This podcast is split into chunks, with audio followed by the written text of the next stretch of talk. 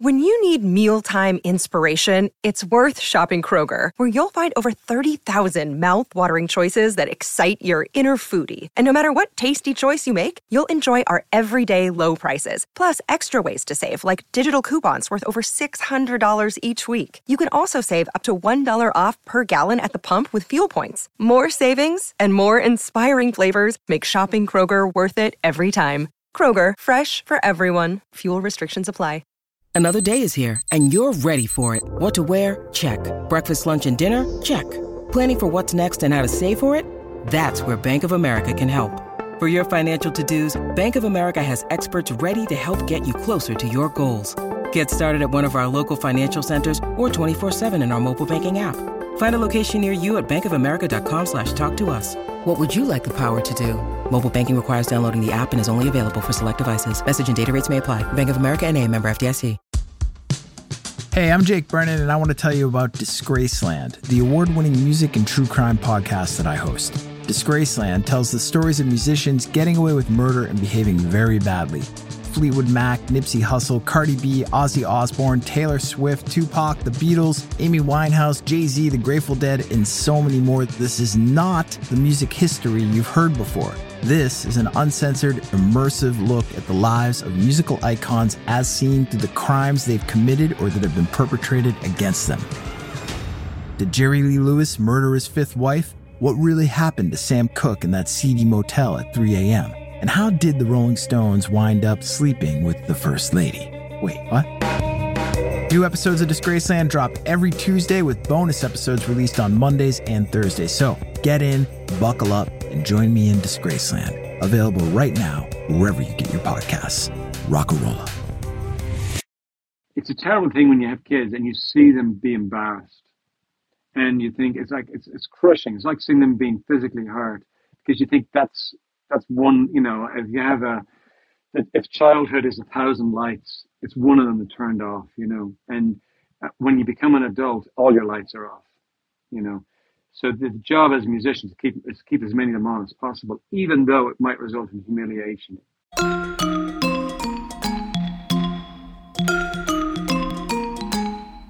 Hi, this is Lol Tolhurst, co-founder of The Cure. And this is Budgie, co-founder of The Creatures, drummer with The Slits, and Susie and the Banshees. Welcome to Curious Creatures. Life after punk. You may think you know the territory, but we drew the map.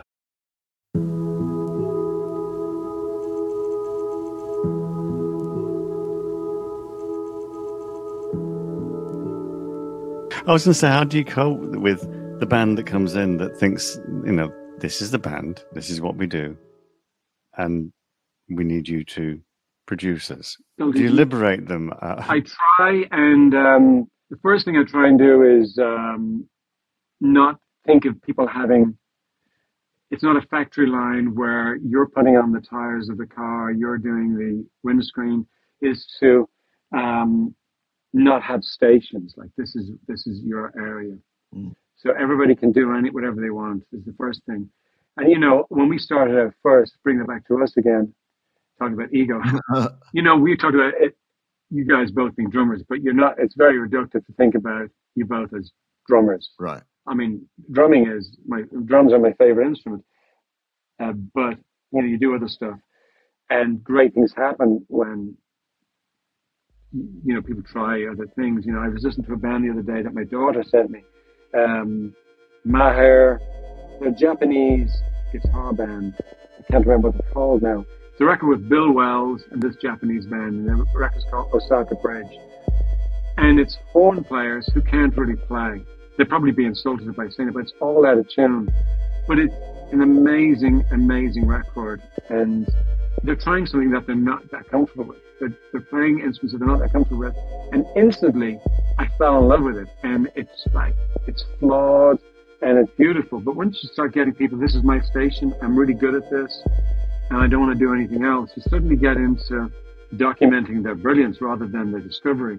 So I have worked with bands. There's one band recently who their A&R person sent me a request that I wanted to work with them, and I said no, I don't, and I gave them like 10 to 15 points of why I wouldn't. I wouldn't usually be that blunt, but I decided to be as blunt and open as I could because I liked the person who sent it to me, and I wanted them to know that I was considering it, and that's the reason why I wouldn't do it. And it was a really brutal email I sent. And he sent it to the band, and he said, the band want to talk to you. Oh. So I thought, wow, that's something. Yeah. And then I went to Nashville to work with them, and I tried to do all the things that I said we should do, and then they just didn't feel comfortable with it at all.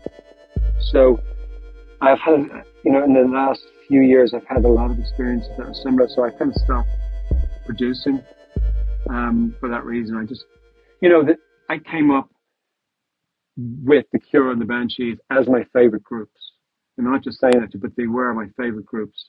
And the thing I loved about them so much, it was pivotal in my musical, my understanding of music, was that every record that was done by the groups that you were in were completely different from the last one. And the only comparison I can find is peak Kanye or Kendrick Lamar, where they are willing to alienate their current fan base to do what they want to do.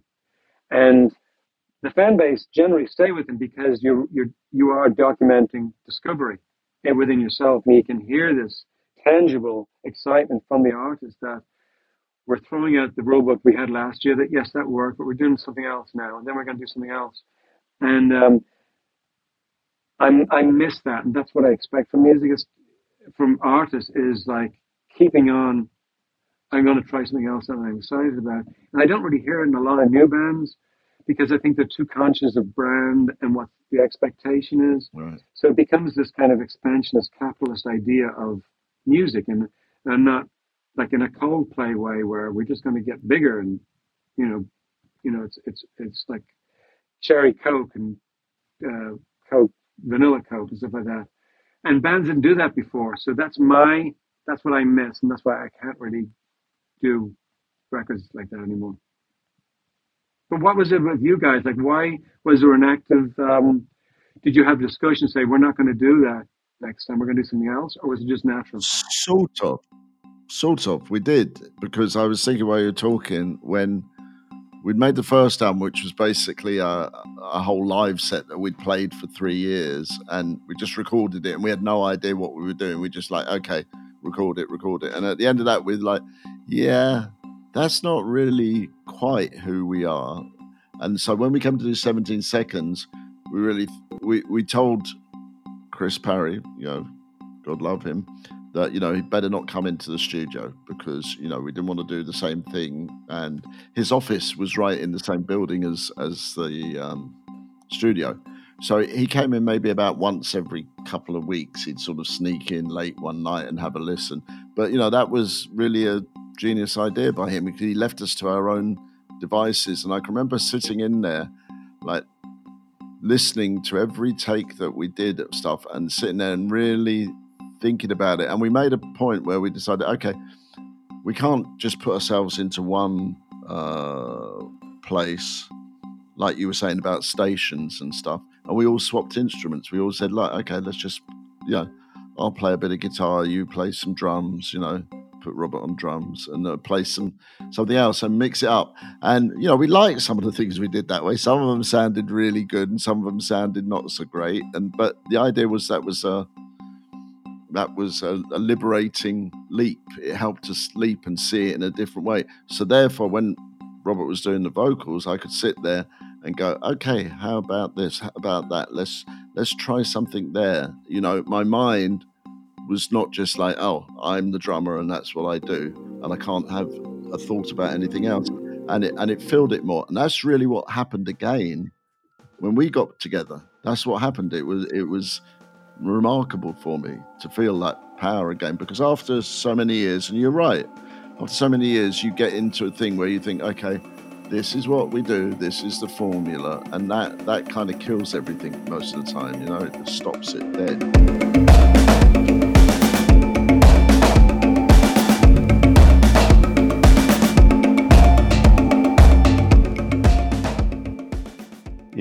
The question you always get asked is, What do you like best? Recording studio or live? Yeah. And we like both, but there's no easy answer because we're looking for live in the studio somehow. And yet you've got a whole new environment and a place to work. When you form a band, you're not thinking of recording studio. You're thinking of getting a bunch of songs together, be them cover versions of somebody else's songs or your own efforts at writing. And really, you're trying to get a gig and seeing how long you can do it for. And then somewhere you get your first album session. And so you get the chance to record all the songs you've been playing live for maybe a year or maybe three or maybe more.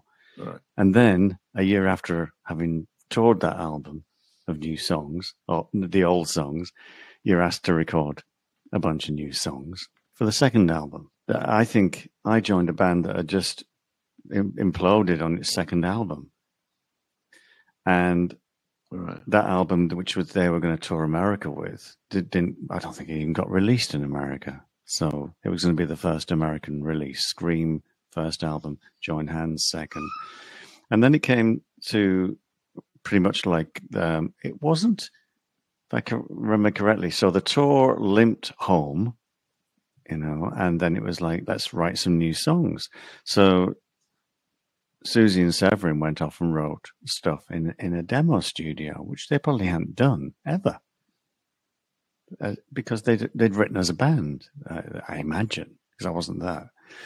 And so they fleshed out a lot of ideas with a beatbox, and it was like a peculiar kind of, roll and compure rhythm beatbox that Roxy Music would have been using on their Dance Away years. Right. And so it changed the sound straight away from, Kenny Morris wanting to be like Moe Tucker, or. And then suddenly you got this kind of sultry, simmering little, little rumbas going on then. Yeah. And Severin playing some bass, more melodic bass, because it was tuned. There was like some kind of hint at top line melody. And by the time I got in there, there was a lot of stuff all fleshed out, but it was a lot of beatbox. But if there were tracks to be written, I remember picking up a bass that was lying around and a couple of MXR flanges and playing those, having played one string bass. And a song is born, but no talk, no discussion. Where are we going? What's the direction? What do we look like? Who are we? Those things came along once we'd established ourselves as a new band. Right. Then suddenly along comes, yeah, but you don't do that, do you? Why is the marimba on this record when you use that on The Creatures, don't you? Because it's funny how you're allowed to do certain things in certain places. And that's the kind of discussion that you think a band would be healthy for. You would think it would be healthy to have these discussions, but you're saying, Jack, it's like when you started, you don't have the time for those discussions. Well, there's more at stake, I think. It's very easy for me to push a band, and I've done it before. Why don't we try do this? And I don't have to stand on stage and sell the thing. So there's a risk of humiliation. And I think what happens as you get older is it's a terrible thing when you have kids and you see them be embarrassed. And you think it's crushing. It's like seeing them being physically hurt, because you think that's one, if you have if childhood is 1,000 lights, it's one of them that turned off, and when you become an adult, all your lights are off, So the job as musicians is to keep as many of them on as possible, even though it might result in humiliation. Like, it's doing things knowing that it might be a disaster. Yeah. And interesting, people like to see the tightrope walker. The reason why I don't really watch horses do show jumping is because it's not that exciting. I know they're rehearsed. And it's going through the motions. I saw Beyonce at Coachella, and I didn't need to be there for the show to work. It had been rehearsed within inches of its life. So it didn't need me. And you kind of want to see people taking a risk. And that's, as you progress through your band career, you take less risks because the potential for failure is too great. And then, you know, you have management and labels saying, this worked the last time, so let's do it again. And so you start making enough changes to appease everybody, you know, yourself, but they're not radical. And I think both you guys got kick-started by validation on radical ideas, whether it's the drumming on the Slits album Cut or the crazy experimentation of 17 Seconds, which was a crazy record. And then you did Kaleidoscope, and you think, well, okay, well, we'll go further next time. We'll go further, because the crazy of the idea, it seems, they're not radical isn't less accessible. It seems to be now, but it's not. Radical is its own hook. Yeah. And weird is its hook. But now, the reason why rock and roll is failing miserably is because it just wants to be liked. You know, the radical takes. I mean, there's a few, alt-J came out, and that was kind of radical. But then, you know, those two kids on YouTube who were pretending to write an alt-J song, that's as good as alt-J haven't taken the leap from 17 Seconds to Pornography. All right. Or, you know, they just haven't made that leap where I kind of know what they're going to do. So the lights in my brain aren't igniting. I wonder what they're going to do. Like I got from, say, going on the Kendrick record from To Pimp a Butterfly to Damn, and then to, you know, the latest one. They're all, it's surprising. You kind of want to keep up. This is like, what the hell is he going to do next? And that's what I miss from bands. And so the actual point of bands isn't quite there. You don't have that crazy dynamic where heads are butting together and you're a gang, so you feel powerful enough to try the experiments. Individuals don't have it in the same way. So if bands are just trying to please the brand, they're not pushing each other, and there's not this internal competition. A lot of the bands that, again, I liked were like Public Image and Metal Box. They were three individual characters. Yeah. We're having a fight, an internal fight. You can hear it. Yeah. And they're trying to outdo each other.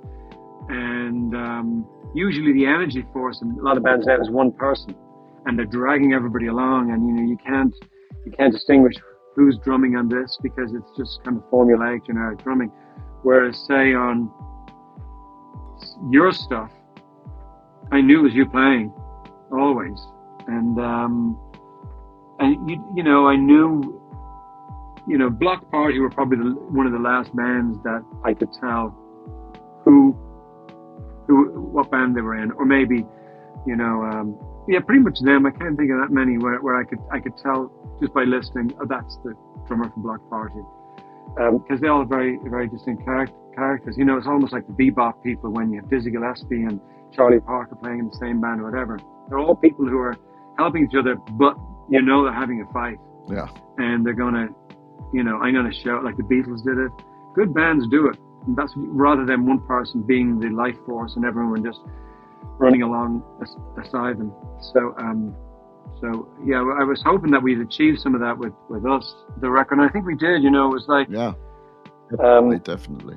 Just to try and find out what we were made of. And also, another thing which I really wanted to look at was picking up dropped batons, you know, and remembering certain things that should have, I think, Lol, you said to me, your son had said when we were recording that a lot of bands that he knew were taking one idea from a band that they liked and just really looking at it in the microscope and seeing what happens if we go deeper into this, almost like a Rothko painting where we're just going to take one color and just look at it. So there was bits of that I wanted to really explore with certain ideas that you guys had that haven't been explored enough, maybe, in some ways.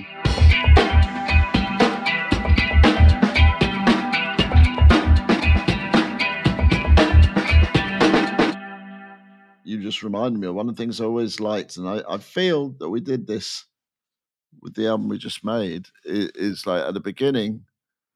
In my time, you know, with The Cure and that, Robert would always say at the beginning of a tour or the beginning of the record, the next record, this is the last record we're doing. not doing any more after this. This is the last tour we're ever doing. We're not doing anything more after this. And he would sincerely mean it. Never happened, but he would sincerely mean it. And it had the habit of focusing. You're like, okay, if this is going to be the last thing I'm going to do, what am I going to do? So it focused your mind into making you do things that you wouldn't sit there and say, okay, well, we need this song because that was like that song on the last record that people liked. We're not going to do a single the same way because it was like, I mean, you know, I think about that when we finished Pornography and the next thing we put out was like, you know, Let's Go to Bed, which was like more than 180. It was like 360 degrees from what we'd done before. But it was kind of exciting at the same time. I mean, it was a tremendous calamity. After Pornography, the band fell apart completely, but then it all fell back together again. Well, that's an interesting thing as well with that. You know, also, like, with rock and roll, I remember dancing to that song in a club in Dublin as a kid, and I don't know if people dance to rock and roll anymore, do they? I mean, it's like a dance club, and rock and roll has a different purpose, but the body music aspects of these things aren't... explored much anymore, you know, like I used to go dancing to that and I loved it, and also, you know, I think I was dancing to Primary too though, so yeah.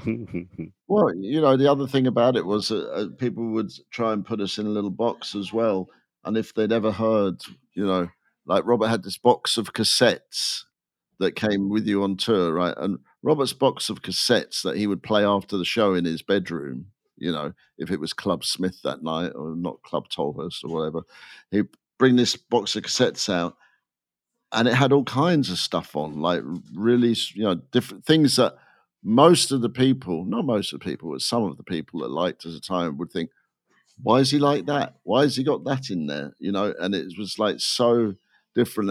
And Simon used to say to me, you know, pop's not a dirty word, Lol. It's not a dirty word. I like some pop. I love... You know, he loved, I mean, he spent the whole of the tour walking around quoting Kate Bush lyrics. I remember that, like, for the whole of Christmas time, you know, he was just walking around dressed as Father Christmas, quoting her lyrics. You know, there's different things that make it up. And it's the other thing is, I always found it strange that people expect bands to recreate what they did before, just a slightly different way. You know, that's the only artists in the world that you expect to do that. You know, nobody looks at a painter or a poet and says, give me something exactly the same as last time, but just change a few words or a few strokes, you know. It's like they're all allowed to evolve. And for me, that's the only thing that I can really think about, because this album that we just done is evolved so much that people are going to know they're going to know where it comes from. But it's so different that it's fresh and exciting. You know, it wouldn't be fresh and exciting to do what we did before again, to me, not really. You know, it would be, you know, I mean, there are tribute bands that do just as good a version of those kind of things, and perhaps they should do it, you know, but I don't think I want to do it. There's a few out there now, Lol. There's a few out there. I've had the dubious pleasure of hearing my beats played by somebody else very recently. And it struck me that what we've also got on this album is guest vocalists. Do you think that release from the band, because most of the people who are singing on the album have been in bands for a good 10 years, if not longer? And if you like, the caricatures, the credentials, the way that things come together is well established. Have you found maybe in other collaborations as well, where you put somebody out of not just the comfort zone but the familiarity? Yeah, they bring in, I want that microphone, I want this kind of carpet, and I want, you know, that scent on the air, and then I'll be in my place. But most of these were done, we don't know, they were out of our control, right? A lot of this was done, files being sent. Some, I mean, I think there was some were done here. Bobby Gillespie and James Murphy were done that way, that we sent them, of course. Yeah. I think the others were here. I know Arrow from Starcrawler. She was a little uncomfortable.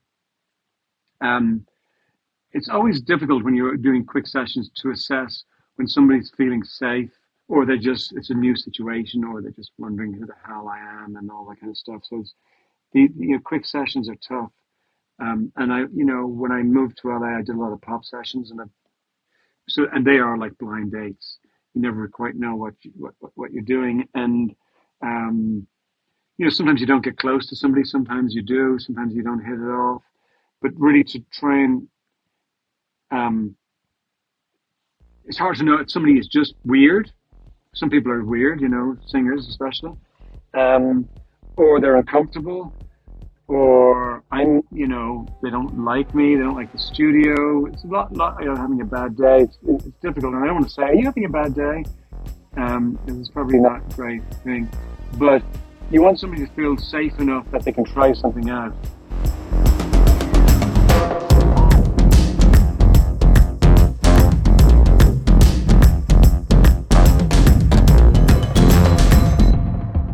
Guest vocalists, we have two guest guitarists, and we have we have people that you introduced us to, for string arrangements and brass arrangements, but Mary Latimer too, yeah. But so vocalists maybe are a little trickier. Well, they are. There's a lot. I found vocalists to be really amazing people because. There's obviously some narcissism involved in it, and then there's crippling fragility.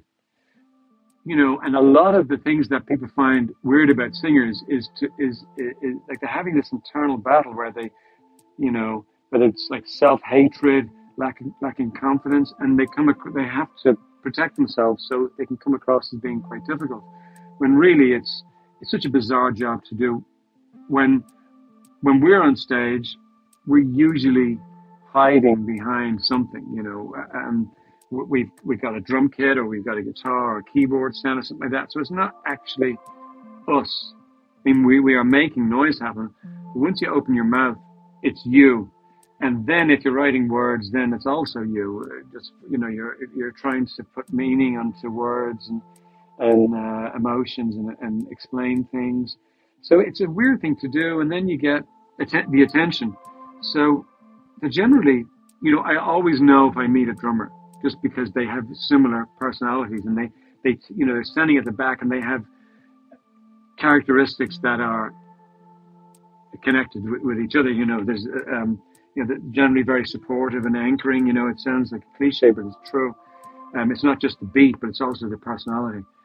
Which is strange because I think a lot of new bands are missing drummers. They have programmers and things like that, so they're actually missing the personality rather as well as the sound. They're missing the personality.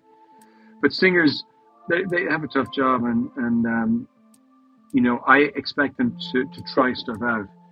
And if they've never met me before, they don't know if I'm going to mock them or to, make them sound bad. So when even from working with Neil Diamond, who mistrusts producers anyway, because one of them took a hit out on him when he was younger, so that's why he started carrying a gun. But he just thought I was there to fuck him up. So he knew that he needed me, but he didn't want me and he didn't like me. He got to like me. His way of apologizing to me for being difficult with me was to put stones in my shoes. Anyway, I didn't wear shoes at the time, so when I go home, I put my feet in my shoes and they'll be filled with stones. But, my role is to try and get them to try something that I haven't tried before, or that they wish they could do, but hadn't been given the license or the support to do it. So I remember I started off when I worked with the band and Block Party. We were recording an album, and I said, okay, we got that done. Is there anything that you would really like to do, but you don't know if you could? And Kelly, the singer who you had on the show, said, I listen mostly hip-hop music. And, we'd made a guitar record. So towards the end of it, he said, I really want to do something that's somewhere between Peekaboo by the Banshees and one thing by Amory. And I said, okay, well, why don't we just do it? Just see what happens. Just give it a few days. And we did a song, and it became the first single from the record. And then we ended, because it was so liberating to do this thing, work in this way, we then went back to all the recordings we had done and started playing with them, because we've given ourselves license to do it. But it's really like those things, bands don't quite know, can we get away with this? And they don't know, and they don't have a conversation with each other. Like secretly they listen to, like you were saying, Robert listens to this kind of music, but he doesn't necessarily think, can we actually do this? So I try and find what those things are and do it. So when I was working with Two Door Cinema Club at first, I did the first record I did with them, we just recorded straight the way they wanted it, and that was fine. And then the second one, the singer, Alex, had a bit of a breakdown. The other band were overworked and forgot how to write songs. So we were trying to figure out how do you actually write a song? You couldn't remember how to do it. So I got this box that changed your gender.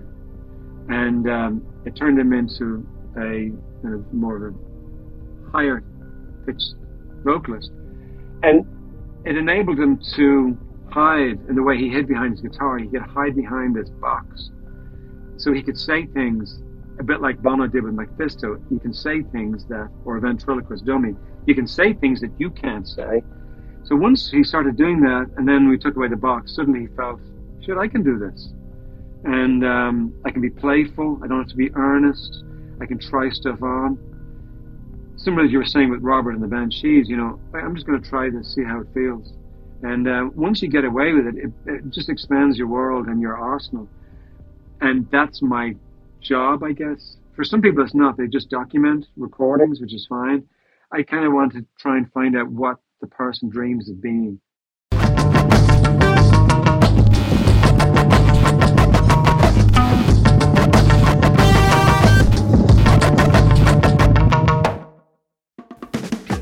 Curious Creatures is created and presented by Lol Tolhurst and Budgie. Producer, Joe Wong. Producer and audio designer, Dan Didier. Executive producer, Mark Cates. Associate producer, Sophie Wilde. Digital marketing, Margie Taylor. Art and logo design, Justin Thomas Kay. Music production, Jackknife Lee. Curious Creatures is on the web, and you can access us at www.curiouscreaturespodcast.com. And you can reach us on Instagram and Facebook at Curious Creatures Official, Twitter at Cure Creatures. To find more of the best music podcasts, visit doubleelvis.com or follow at Double Elvis on Instagram or at Double Elvis on Twitter. Curious Creatures is a production of LXB LLC 2023.